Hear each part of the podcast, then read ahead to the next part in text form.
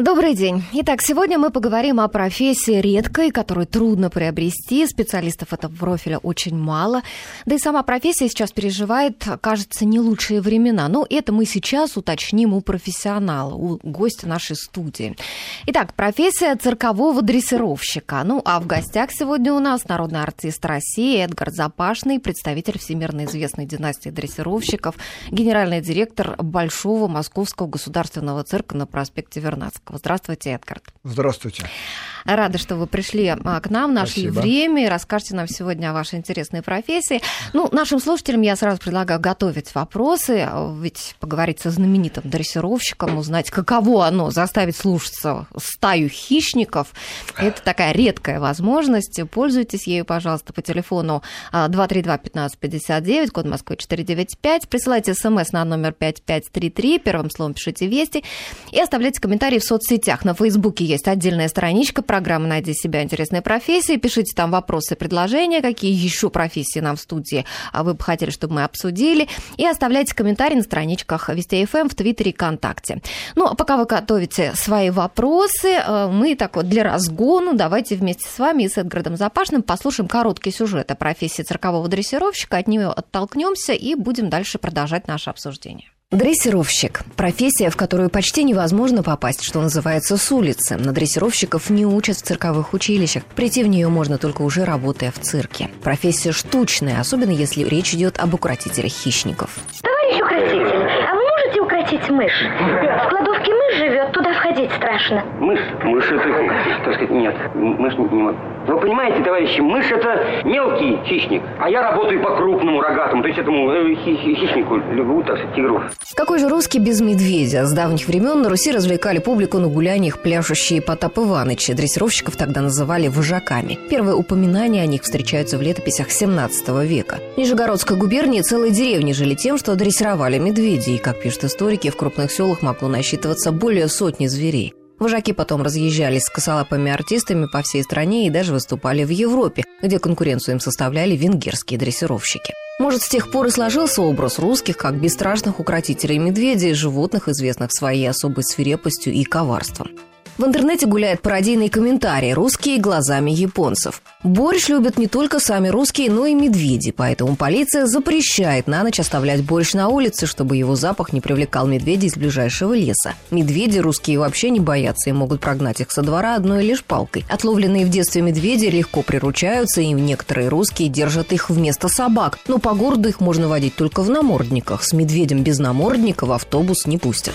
Народ медвежьи потехи уважал, а вот церковники пытались вставлять палки в колеса и жаловались властям, что дрессировщики смущают народ в празднике бесовскими развлечениями с ряжеными медведями. Тогда священники, а сегодня зеленые по всему миру, противостоят выступлениям зверей в цирках. И, возможно, со временем профессия дрессировщика вообще исчезнет. Во многих западных странах им уже пришлось переквалифицироваться. Где-то задействовать животных в цирковых программах запрещено полностью, в других местах введены ограничения. На арену не выпускают слонов, тигров и львов. В Германии в цирках запрещено копытных держать на привязи, во Франции не разрешается надевать одежду на обезьян, считают, что это травмирует психику животного. Наши дрессировщики со своими питомцами иногда с трудом получают разрешение на гастроли. Тигр в основном состоит из трех частей.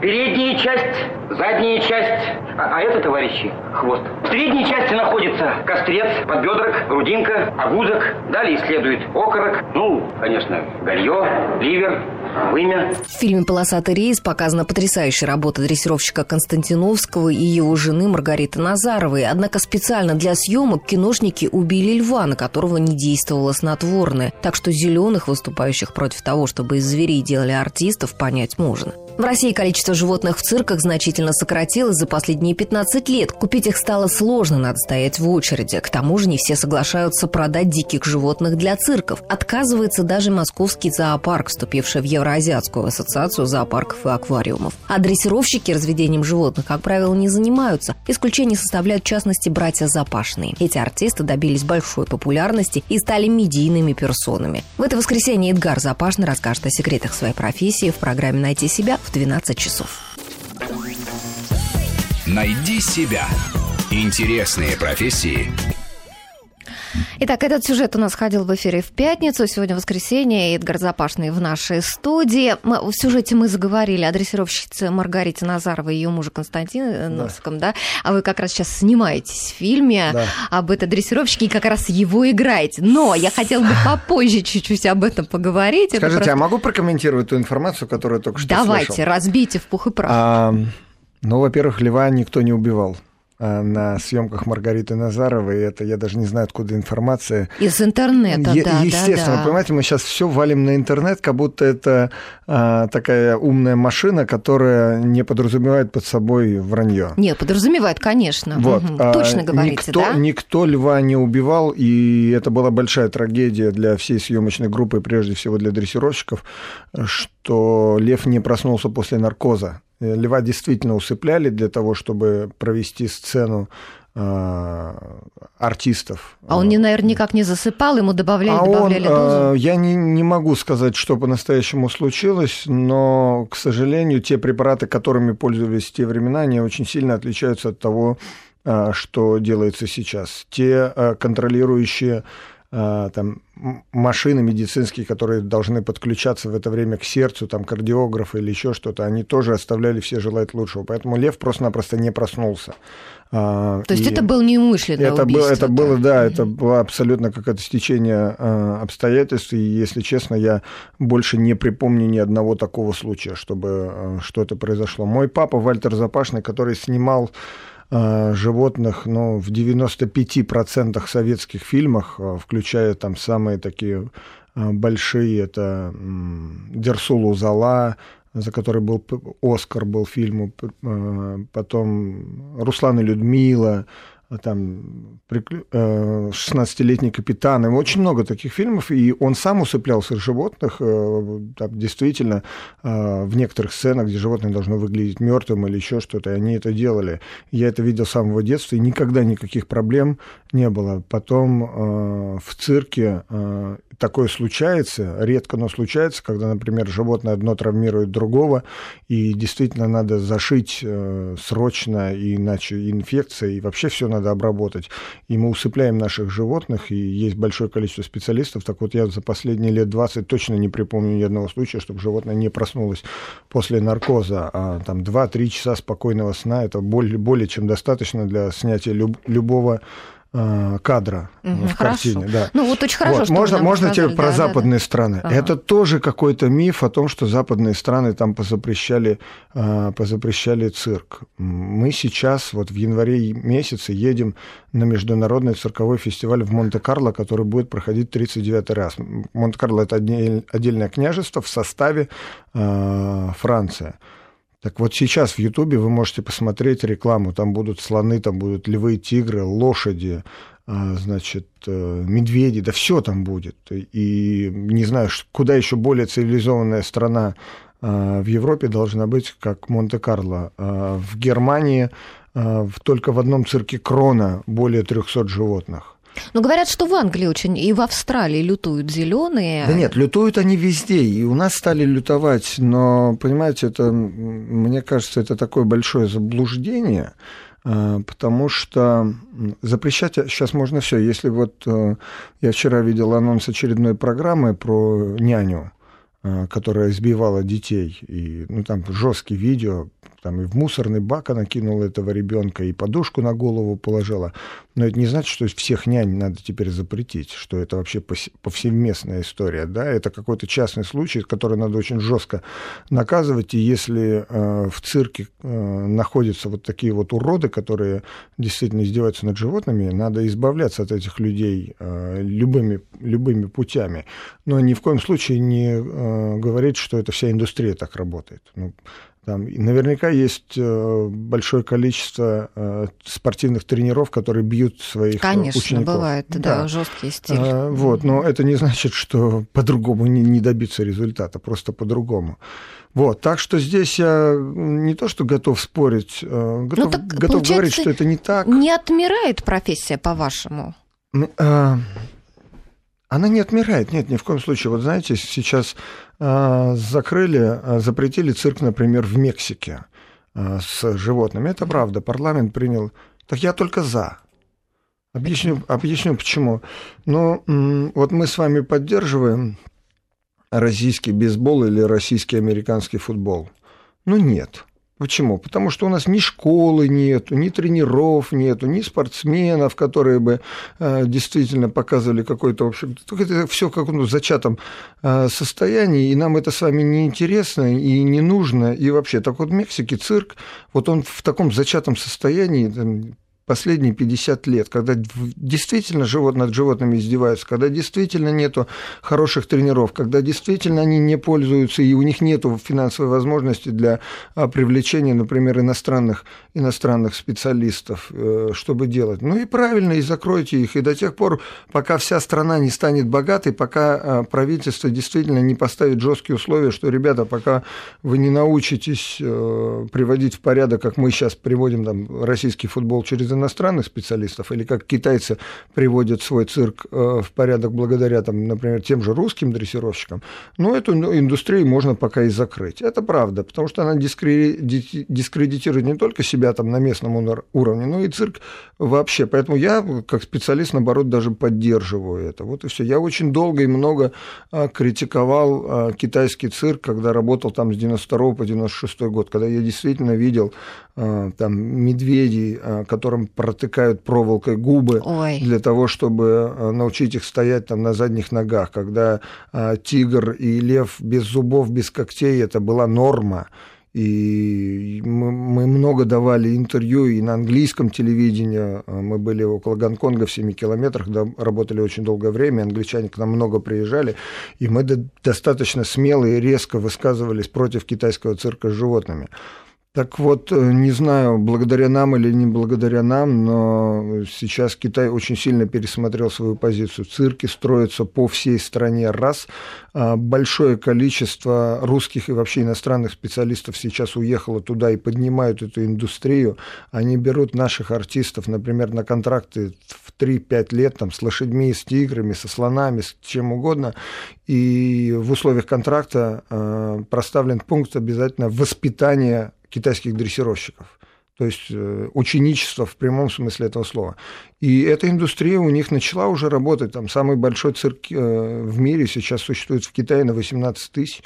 А уже более 10 лет идет аншлагами, там колоссальнейшие сборы, просто колоссальнейшие сборы, и там по 20 слонов выходят э, одновременно на сцену. Ну хорошо, Китай, бог с ним, а скажите, вот у нас, вот да. если, допустим, сравнить, там, скажем, 20 лет назад и сейчас, вот количество дрессировщиков, их стиль работы, вот даже у вас, да, ваша мама в интервью говорила о том, что а, ваш стиль отличается от стиля вашего отца, что вот у Вальтера ну, Запашного цирк... был более жестким, ну, да? Цирк, в принципе, э, мутирует. Э, и наши возможности дрессировщиков, они э, увеличиваются со временем, когда мы действительно учимся, в принципе, понимать животных, когда мы действительно начинаем... Там, я с самого детства уже там, был на ступеньку выше собственного отца, когда он начинал, потому что все эти знания достались мне. А сейчас э, ряд дрессировщиков стали использовать э, не то что методы, они научились там вот недавно приезжал французский дрессировщик лошадей Лоренцо, кстати, вот вам француз приезжал, выступал на Красной площади. 12 а, лошадей без уздечек, без гурт, без седел, без всего, слушались его как собаки. Так вот, у нас в нашей стране, я смело могу заявить, нету ни одного специалиста подобного уровня. Ни одного лошадника у нас нету, который бы вот попытался бы составить конкуренцию вот этому Лоренцу. Это наше сейчас большое упущение. Нам надо учиться у него любыми, любыми путями. А, десять лет назад такое вообще представить не, нельзя было, что какой-то человек будет 12 лошадей на Красной площади управлять на расстоянии. А, и в руках имея там коротенький стек в метр. Вот и все. Ну, вы сами вошли с лошадями в книгу рекордов Гиннесса. Да, ну э, вот, так отвечая на ваш конкретный вопрос, нет, дрессировщиков меньше не стало. Э, это раз. Второе, действительно, методы. Во-первых, даже уходит слово «укращение». Если во времена моего отца слово «укротитель» оно звучало гордо, то сейчас это слово ну, несет в себе некую некое отторжение, что ли, да, порабощение животного, вот такое угнетение, что ли, заставление. Сейчас э, дрессура не только как слово используется, но и в принципе как метод. То есть, когда действительно идет воспитание, э, воспитание животного, нахождение с ним общего языка с самого детства, и вот какие-то жесткие методы, жесткие дрессуры, они становятся там единичными э, случаями, э, с которыми я с удовольствием боролся и буду бороться. Вот и все. Ну хорошо, если животное не слушается, да, вот у вас тигр надо или понимать, лев. Надо понимать причину, по которой животное. Вот это самое главное. То есть э, умри, но сделай, э, это точно не мой путь, и это точно вообще губительный путь для другого дрессировщика. Животное может отказаться, э, там, например, в силу непонимания, в силу испуга, в силу своих природных каких-то врожденных умственных способностей. И иногда надо просто-напросто сказать, да, спасибо, я с этим животным не справился. Это нормально, когда ты просто сам себе должен сказать, вот с этим животным я не смог. Это не а, кто-то раньше воспринимал это как унижение собственного я, что вот я и могу, и, и сделаю с кем угодно, что угодно. А я, например, спокойно к этому отношусь, потому что животные есть умные, глупые, тупые, э, дарные, бездарные. Ну, ну, то есть э, надо просто проводить анализ, почему с животным у тебя этим ничего не получилось. Ну, а допустим, вот э, растет, скажем, там тигренок или львенок, да, угу. это дети грудные нападают там на всех живых, там, угу когда зубы чешутся, да, там вот покусать, пожевать, там пососать. Угу. А животное, когда вот у него, скажем, режутся зубы, вот как тут с ним быть? Ну, также надо относиться с пониманием. Иногда надо просто терпеть и там Ничего держишь, себе, зубки держишь у себя тигренка, львенка, да, и он подбегает, тебя кусает, и видно, что он это делает в игре. Угу. Ну, значит, надо бить тут абсолютно нельзя, потому что он не преследует никаких э, злых намерений. Он вот действительно, ему весело сейчас. Ну, значит, надо либо одежду поплотнее одевать, либо где-то перетерпеть и в следующий раз э, ну, не допустить это самое, отскочить или, или там навстречу ему щелбаном дать по носу, чтобы он понял, ага, вот он попытался сделать больно, а оказывается, и ему тоже может быть тоже неприятно. И он начинает задумываться, правильно ли я делаю. Это, знаете, э, когда люди делают вид, что они не понимают, э, как дрессировать э, тигра или льва, в хорошем смысле этого слова не понимают. Другие дрессировщики? Нет, нет, нет, я имею в виду просто обыкновенные люди, которые не хотят даже пытаться вникнуть, а просто голословно обвиняют, что там всех бьют, всех наказывают. Ну, кавказская овчарка. Что это? Громадный, э, громадный зверь, которому, которому нужен хозяин. И это, это природа его такая. Зверь, который легко сядет на голову любому э, более слабому существу по своей природе, потому что он лидер, потому что он э, вожак. Он, вот, вот он такой по природе. И с ним может э, совладать и справиться только более сильный духом, э, там, физически человек или другое существо. И, и эта собака становится преданной преданы ему, потому что вот он начинает уважать своего вот этого самого Вожака. напарника, да, угу. своего.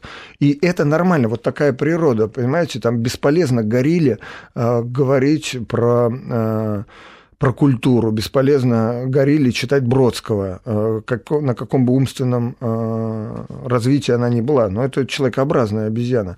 Горилла примет тебя либо как более сильное существо, либо как лоха, с которым можно делать все, что угодно. Будет подходить, унижать тебя, э, наказывать, бить тебя и делать с тобой все, что угодно, потому что это лидер по своей природе, и уважительно он будет относиться только к более сильному. Ну, Такая ну, а, природа. Да, а силу вот свою, вот как должен человек показать, чтобы, с одной стороны, да, и, и не ударить там животное как-то? Ну, во-первых, смотрите, можно, надо, надо точно говорить, что все животные разные, mm-hmm. однозначно. Тут нельзя говорить, что ко всем животным подходит один и тот же метод.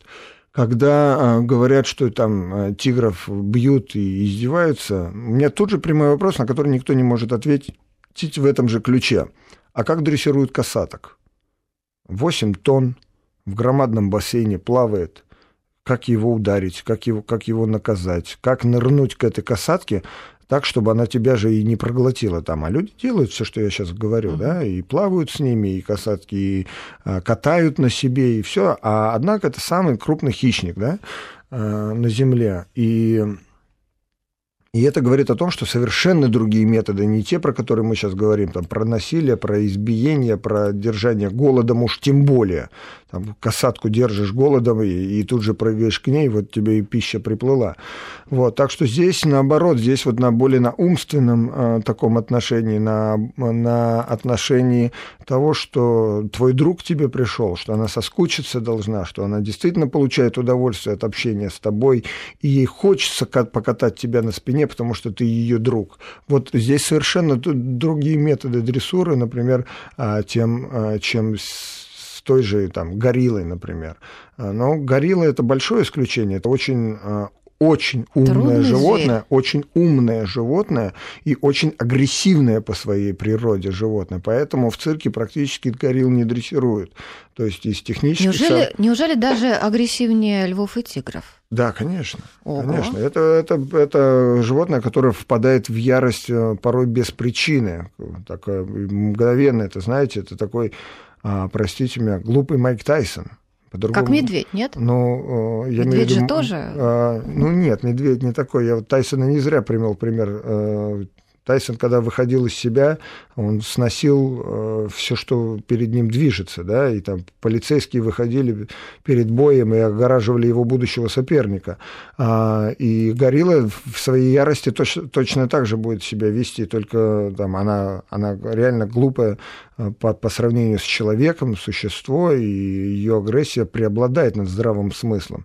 Вот и все. Ну, то есть это я вот такой вот яркий пример привел, э, хотя очень уважаю Майк Тайсона как, как спортсмена. Так вот.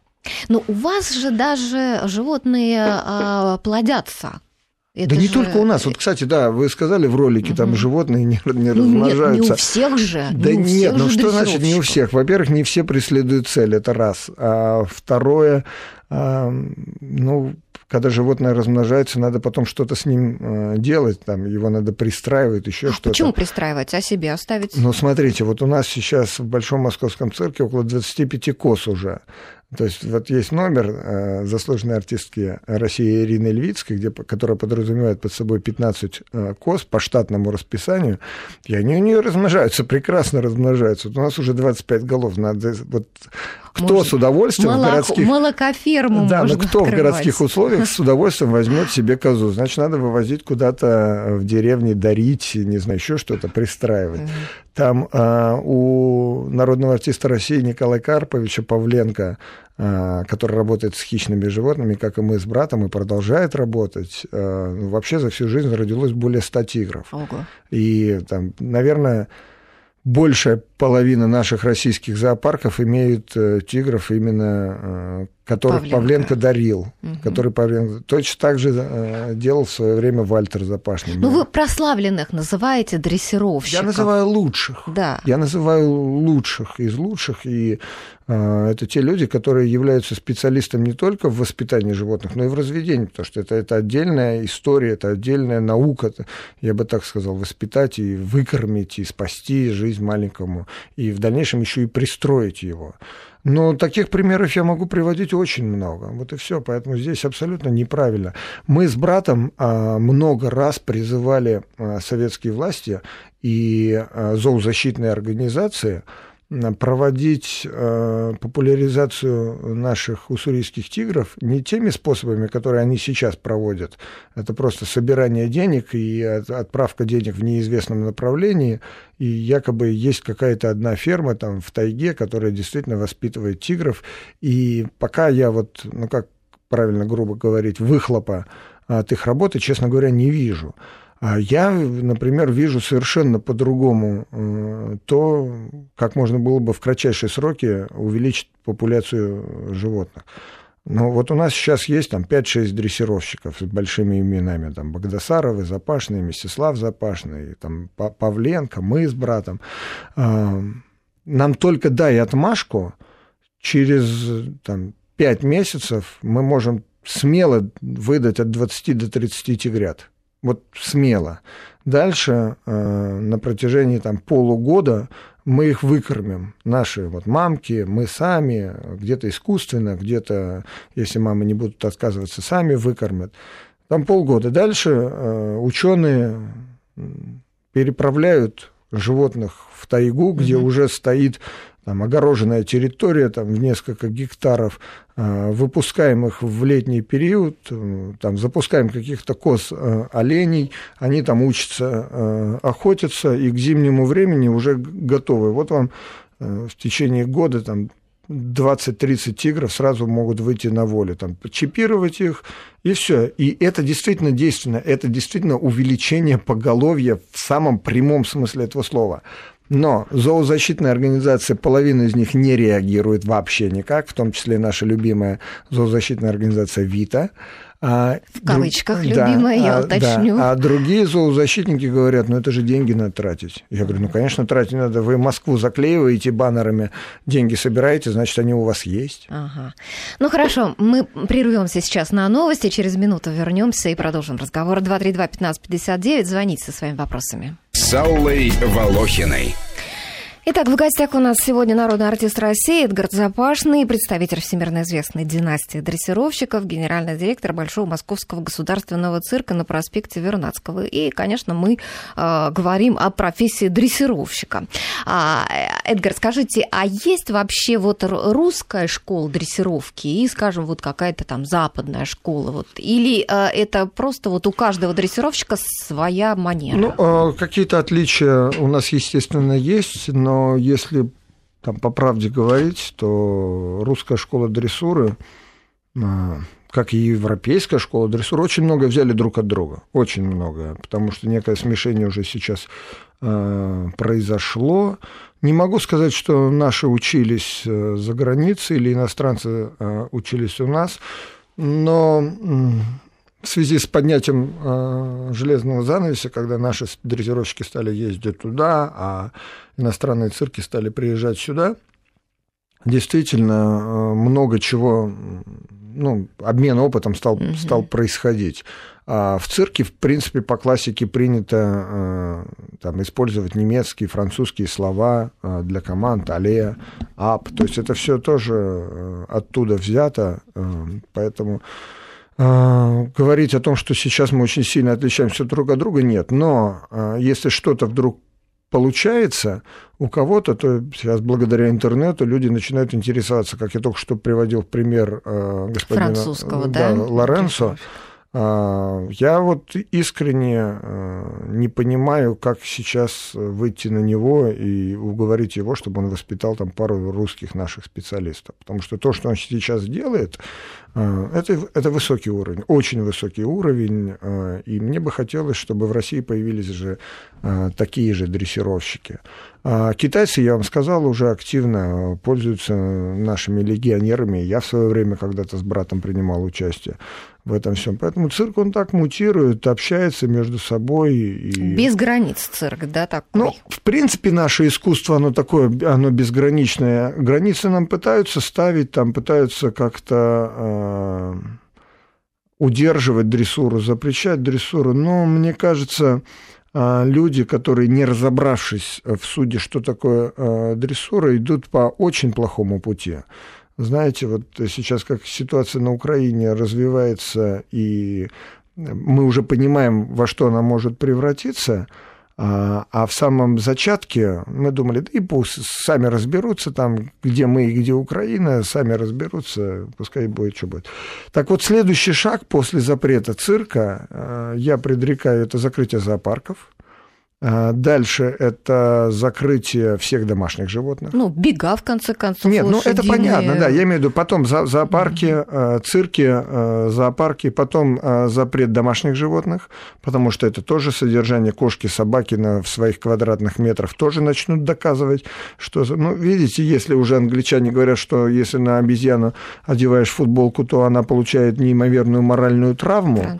Mm-hmm. Это и англичане mm-hmm. то же самое делают. Ну, это ахинея, понимаете? Но самое, я по-другому даже назвать не могу. При всем при этом а, на собак, на спасателей жилетки одевают, и почему-то моральные травмы они э, не получают, эти собаки, когда идут э, спасать жизнь. Угу. Э, под завалами. У нас звонок от нашей Да, слушательницы. конечно. Наталья, здравствуйте, говорите, пожалуйста. Здравствуйте. Здравствуйте. Вы знаете, вот очень интересно, что вы сказали вот об обмене опытом. Вот Да. вы знаете, вот внизу обычного человека складывается такое впечатление, что вот за годы последние, да, у нас развалились шахматная школа, у нас упал, как говорится, по футбол, у нас очень многое, что мы были впереди, вообще разваливается. Мне кажется, сейчас очередь за цирком. И вот нас используют, чтобы мы давали опыт везде. Но к нам приезжают легионеры, которые выкачивают у нас деньги, превращают все в бизнес, а все лучше у нас добивают, включая даже балет. Посмотрите, в физкультурников превращают в нашу классику.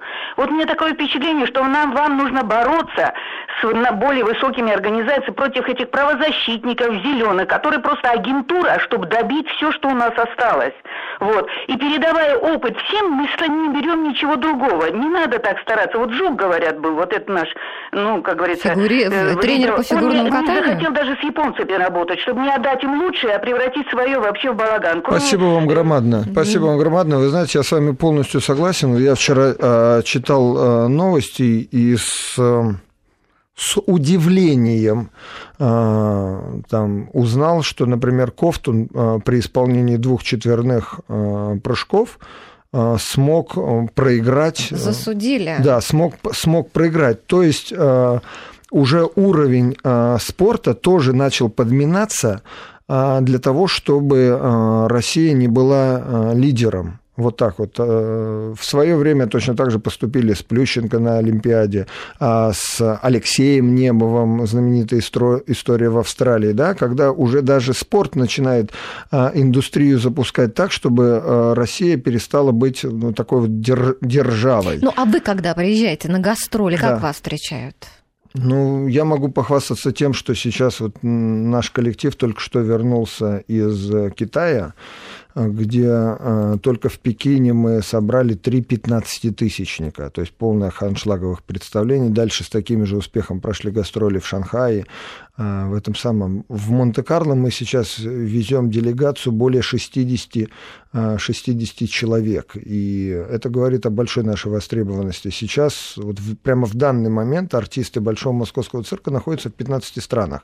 Это половина, кстати, западные страны, э, дальше и Азия, и Латинская Америка, естественно, тоже в этом всем принимает участие. Так что я вот э, с э, нашей гостью только что абсолютно э, согласен. Мы сами не замечаем, как э, идет борьба против нас, когда идут э, уничтожение э, всего русского по многим, по многим фронтам и навязывание их культуры. Ну, дальше мы превратимся в родителя номер один и в родителя номер два. Ну, так во многих странах происходит, когда национальное что-то такое задвигается, да, а уже не найдешь, вот когда приезжаешь куда-то как турист, да, и не найдешь чего-то такого вот аутентичного. Да, вы понимаете, но я, я иногда поражаюсь, я иногда поражаюсь э, тому, э, куда мы сами заходим. Знаете, когда э, мной очень уважаемый журналист Александр Невзоров на полном серьезе на федеральном канале сказал, что лошадь скоро начнет читать, а, то... Ну, это Степ, вероятно. Нет, это был. не Степ, это целая программа, целый цикл, программа, Мгм. лошадиная Но он известный энциклопедия. лошадник, А, да. Да, и лошадиная энциклопедия. Он сказал, что лошадь скоро начнет читать, то мы с братом тут же сходили на конюшню, но реально развеселились, потому что стоит лошадь и не знает, как через доску перелезть. Ну, обыкновенная доска, знаете, которая закрывает ее станок. Какой латинский язык, какие там буквы лошадь скоро начнет читать. Лошадь реально стоит целый день, она не привязана, она реально не знает, как через доску сверху или снизу перелезть, понимаете? То есть, потому что это, это все равно существо, это все равно животное. И когда мы, вот, мы такую ахинею начинаем пропагандировать, а лошадь это что? Это действительно э, существо, которое помогло нам двинуть транспорт, которое действительно э, стало домашним животным, любимцем нашим. И все, и надо так и продолжать к этому э, существу относиться. Умнее оно все равно не станет. А вот, кстати, до нас дозвонился наш слушатель по поводу ваших коз, как мне пишет наш Да. редактор. Константин, здравствуйте. Здравствуйте. Вы хотите, вы Хотел бы- хотите приобрести коз? Нет, э, вот я слышал о таком новом таком движении, что ли, я не знаю, контактные зоопарки. Мгм. И сказали, что там могут участвовать декоративные животные или домашние животные. Да. Я думал, что козы относятся к домашним животным. И не хотели бы вы свой сделать какой-нибудь контактный зоопарк, куда, следовательно, вот цирк всех лиш- да? лишних животных нарастающихся передавать уже на новую работу. Ага. Да, но вы же, э, вы же должны вопрос. понимать, что э, контактный зоопарк, там любой, который сейчас существует, ко- козу возьмет в меньшей степени, потому что коз этих, ну, очень много, и достать козу, вот если мы скажем, что у нас там медвежонок есть контактный, вот схватят все эти зоопарки с руками и ногами оторвут. Вот и все. Но это я просто как отдельно вывожу. Вы абсолютно правы, что контактные зоопарки сейчас набирают популярность, но я объясню, почему они набирают популярность, потому что люди перестали дома держать домашних животных. И я как раз э, большой сторонник того, чтобы хотя бы контактные зоопарки стали появляться, потому что если э, по многим э, причинам люди не могут держать у себя дома животных, там, по финансовым, по каким-то э, уже умственным э, убеждениям или просто жилплощадь не позволяет, то дети от этого в буквальном смысле страдают. И моя Мое убеждение заключается в том, что любое домашнее животное, и рыбка в том числе, она воспитывает ребенка в а, хорошем смысле этого слова, потому что прививается доброта, прививается ответственность, прививается а, привязанность, дружба и общение, главное, когда ребенок или взрослый человек начинает заботиться о ком-то на, на постоянной основе. Вот у меня дом морская свинка, Да. и вот это все прививается ко мне, а не к моему сыну, как для которого эта свинья Да, заводилась. ну вот я же вам, э, понимаете, говорю, во-первых, хорошо, что оно у вас есть. Раз. Второе, э, ну, наверное, это все-таки где-то ваше большое упущение. Недоработка. Да, в том, что вот ребенок не понимает, что эта свинка нуждается и в его опеке в том числе. Значит, надо как-то искусственно э, создавать условия, что мама ушла на работу, а свинка, значит, э, если, ты Хочет её- дружить. если ты ее во столько-то не покормишь, значит, она может погибнуть. И ребенок начинает задумываться, что действительно кто-то должен позаботиться об этой, об этой свинке. И становится для него вот таким вот близким э, существом. У нас вопрос от слушателя. Конечно. Мы, мы, наверное, не успеем до новостей на него ответить, но, по крайней мере, хотя бы мы о нем заявим об этом вопросе. Какие ощущения, когда заходишь в клетку со львом? Вот первый раз. Вот я читала, что вы в 7 Я лет коротко зашли, могу ответить, да? что у меня нету этих ощущений. Вы у меня забыли? такое ощущение, нет, не забыл. У меня их никогда не было. Вот я не помню, когда я первый раз в жизни увидел своих родителей, точно так же, как и вы, да?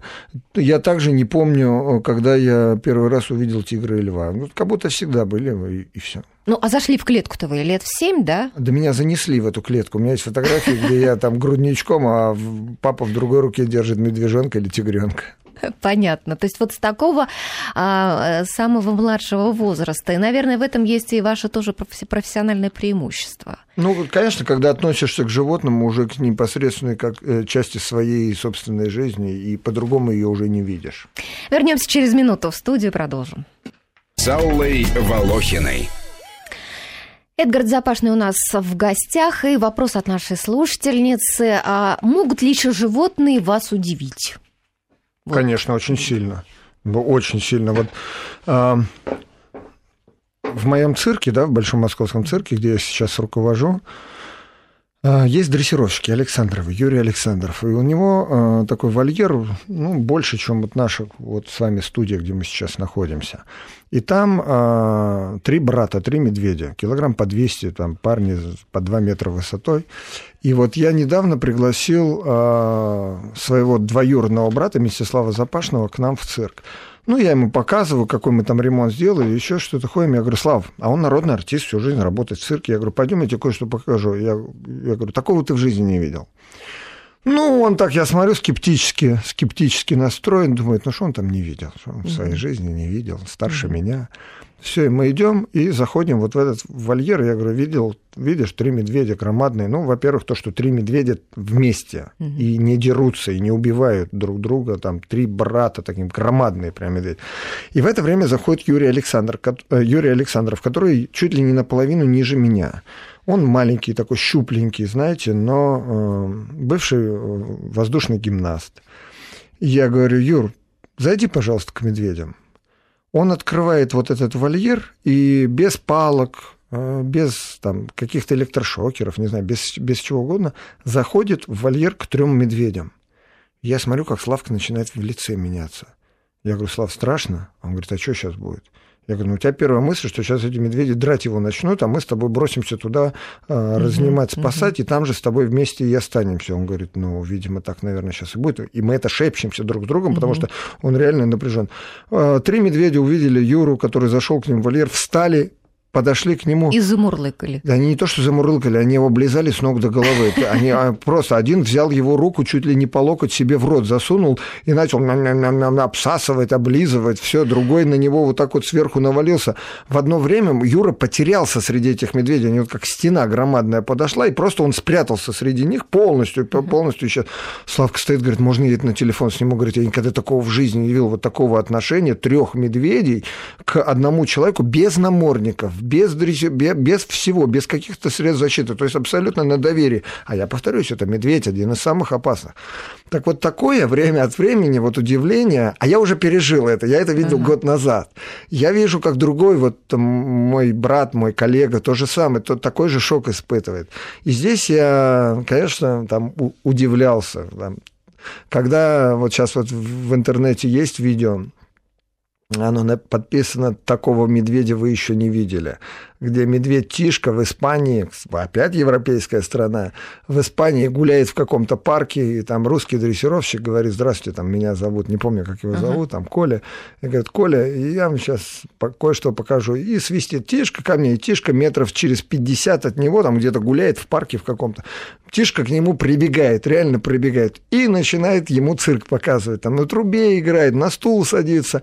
Опять же, без намордников, без всего, на открытой территории истории. Вот это и есть общение, современное общение человека с животным, к которому можно прийти. Методы дрессуры, которые мы уже знаем и понимаем, как их надо э, использовать. И самое главное, что э, ведь это большое сближение человека с, с животным как таковым. Возьми 300 э, там, лет назад, и человек, заходящий э, на арену ко льву, это уже было достижением, что к дикому животному зашел у него в одной руке вилы, в другой руке, там, я не знаю, пистолет. топор, mm-hmm. да, но 300 лет назад не было пистолета, mm-hmm. топор, и вот он зашел воевать, выживать он зашел туда то сейчас я беру своего тигра Мартина на поводок и привожу на любую съемочную Ой, площадку. Ой, я видела этот ролик страшный, где вы взяли ребенка на руки и в одной руке держите тигра, в другой ребенка. Да, причем ребенок-то не мой, не а важно, чужой. Да. Я, ну, я не сумасшедший человек, я понимаю, что ни ребенок не пострадает, а ни тигр не попытается там хоть как-то проявить агрессию. Потому что это Мартин, хороший, воспитанный парень, который, который подошел, понюхал ребенка, познакомился с ним, не, не попытался там хоть как-то его там э, намекнуть мне, что ты угу. отойди, а я его съем тут без угу. тебя.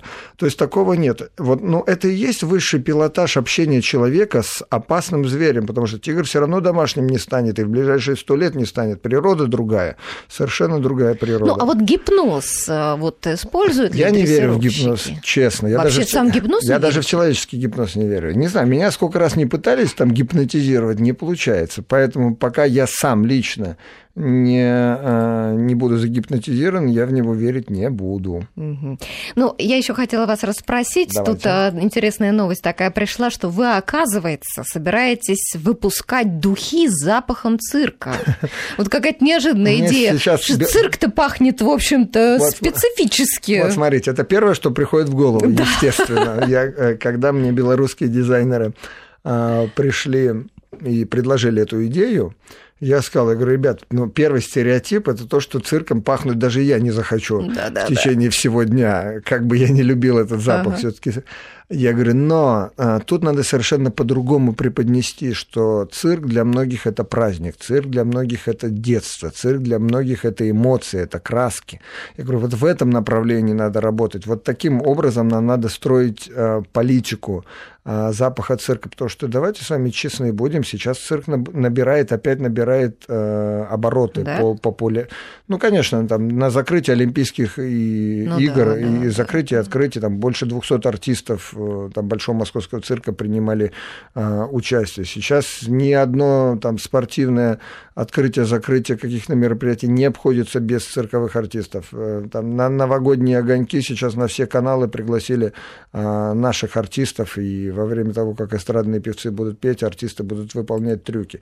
Это, это правда. Многие шоу, там, там те же «Минута славы» на постоянной основе используют э, цирковых артистов. И такого э, очень много вокруг нас, так что здесь отделяться э, там, стеной какой-то, ну, просто-напросто уже и не приходится. Ну, я вот поражаюсь, что вы не только а, дрессировщик, да, руководитель цирка, но вы еще и потрясающий совершенно шоумен. Спасибо. И столько фильмов художественных, в которых вы снялись, да, и сейчас вы снимаетесь в интересном фильме, играете дрессировщика, а потом вы множество ток-шоу, да, свою программу на телевидении ведете. Я сейчас, да, веду на телеканале «Звезда» по субботам программа, она так и называется «Легенды цирка» с Эдгардом Запашным, и э, как раз вот в этой программе я очень честно рассказываю, что такое цирк, что такое его герои, и показываю исключительно лучших людей э, в своей профессии. Лучший канатоходец, лучший акробат, лучший дрессировщик, там еще что-то, лучший иллюзионист, лучший клоун. Для того, чтобы... Я сторонник того, чтобы лучшее для лучших. Э, когда в каком-нибудь подольском шапито там, леопард нападет на девочку благодаря непрофессиональному отношению и дрессировщика, и дирекции цирка, то пятно кладется на всю репутацию цирка, потому что СМИ с удовольствием подхватывают эту грязь. А, а в это время ну, большие имена сидят дома и обтекают, так сказать, когда по всем каналам начинают говорить, что а, цирк, вот, видите, все уроды, все все не понимают. Это по-настоящему не так. Вот, поэтому Алексей Викторович Пиманов, как руководитель телеканала, дал мне возможность такую снимать передачу э, про цирк э, именно теми глазами, как, какими я вижу. Угу. Так. Ну, сегодня не пришел к нам в студию ваш брат, не смог, да, но не, нельзя о нем не вспомнить. Вот скажите, брат на арене вот с, хищ... с хищниками вот рядом, это плечо для вас или вот Абсолютно, конечно. Это человек, который будет ценой собственной жизни спасать мою жизнь раз, но это и человек, за которого я несу такую же ответственность, два. А брат не пришел только из, из-за того, что мы 19 числа запускаем премьерное шоу в Большом Московском цирке, а 20 числа в Лужниках собственное шоу запускаем. И, конечно, сейчас на него нагрузка очень большая. Он уже до, домой не приходит ну, с неделю как минимум, ночует непосредственно в Лужниках. Он, конечно, вот пока я здесь разговариваю, он в это время пашет, по-другому это не назвать. Угу. Новый год в цирке. Вот скажите, что для артистов? Вы как-то отмечаете там Новый год этот вот? Я вчера собрал собрание Большого Московского цирка и по, по попросил их в очередной раз крепиться в Новый год, потому что 31 декабря в Большом Московском цирке в Лужниках мы будем давать по несколько шоу, а 1 января мы тоже будем давать. И знаете, одно время, когда в Лужниках мы пропускали 1 января, вдруг люди стали жаловаться.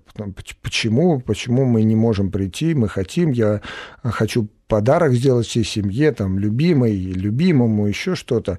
И мы поняли, что мы не имеем права вот так относиться к нашему зрителю. А артисты в это время должны быть без запаха, без усталости, без всего. И я вчера собирал собрание, сказал, друзья мои, поздравляю вас с очередным трезвым Новым годом, потому что хотите вы или не хотите, но 1, 1 января, да, пока кто-то отдыхает, мы вынуждены будем работать. Вот так. Ну, очень много слушателей на нашем портале вас благодарят за работу, Спасибо пишут «хочу большое. в цирк», вот прям пишут многие. Э, хочу артистом или хочу... Тут вот не, не уточняется. Знаете, а я могу сказать, я недавно был э, в училище Румянцева карандаша, у них, оказывается, на да одно... у нас вот на нашей улице Да, на одно место более 30 человек да, да, набор идет, так что цирк пользуется популярностью. Угу. Но на дрессировщика ведь там не учат. Ну, а, первое, нет надобности, раз. Второе, немножко индустрия дрессуры, а, особенно хищных животных, работает по-другому. Это династии, это семей, семейственность из поколения в поколение, либо надо становиться а, учеником человека, которому ты понравишься, и провести с ним плечо к плечу несколько лет. Вот ну вот у вас не было фактически выбора, да, кем становиться? Ну, Но, папа а, нас правильно у выдрессировал. У Аскольда-то уже две дочки ведь тоже в цирке? У нас ребрендинг, да, сестры Запашные? Да, да, да, да. У них, получается, тоже выбора нет. А, ну, посмотрим. А, я вчера э, был э, там на дне рождения нашей подруги, и вот дочка Ева подбежала э, ко мне и говорит, дядь, пойдем, я тебе станцую. Начала передо мной как там танцевать нелепо. Я маме Эллен, я говорю, Эллен, по-моему, надо на танцы отдать к тренеру, пускай вдруг пойдет. Но первое лишнее не будет, раз, а второе, если действительно а, вдруг окажется одаренный, то не обязательно цирк. Но если она талант будет и... В конце концов, можно и на арене танцевать тоже, ну, где-то это, рядом это, с тиграми. Это уж сто процентов пригодится. Mm. Ну, конечно, брат будет делать все, что, чтобы она в цирке работала. Эдгард Запашный был в нашей студии. Спасибо. Спасибо вам. До свидания. Спасибо.